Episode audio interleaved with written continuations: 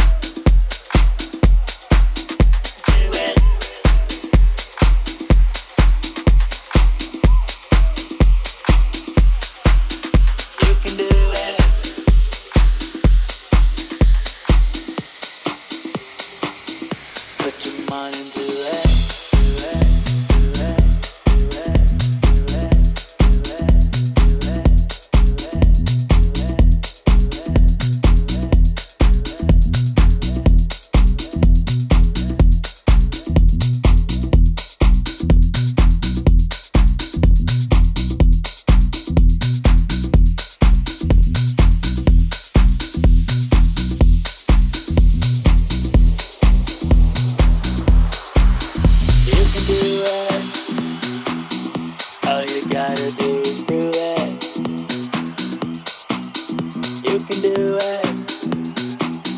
Put your mind into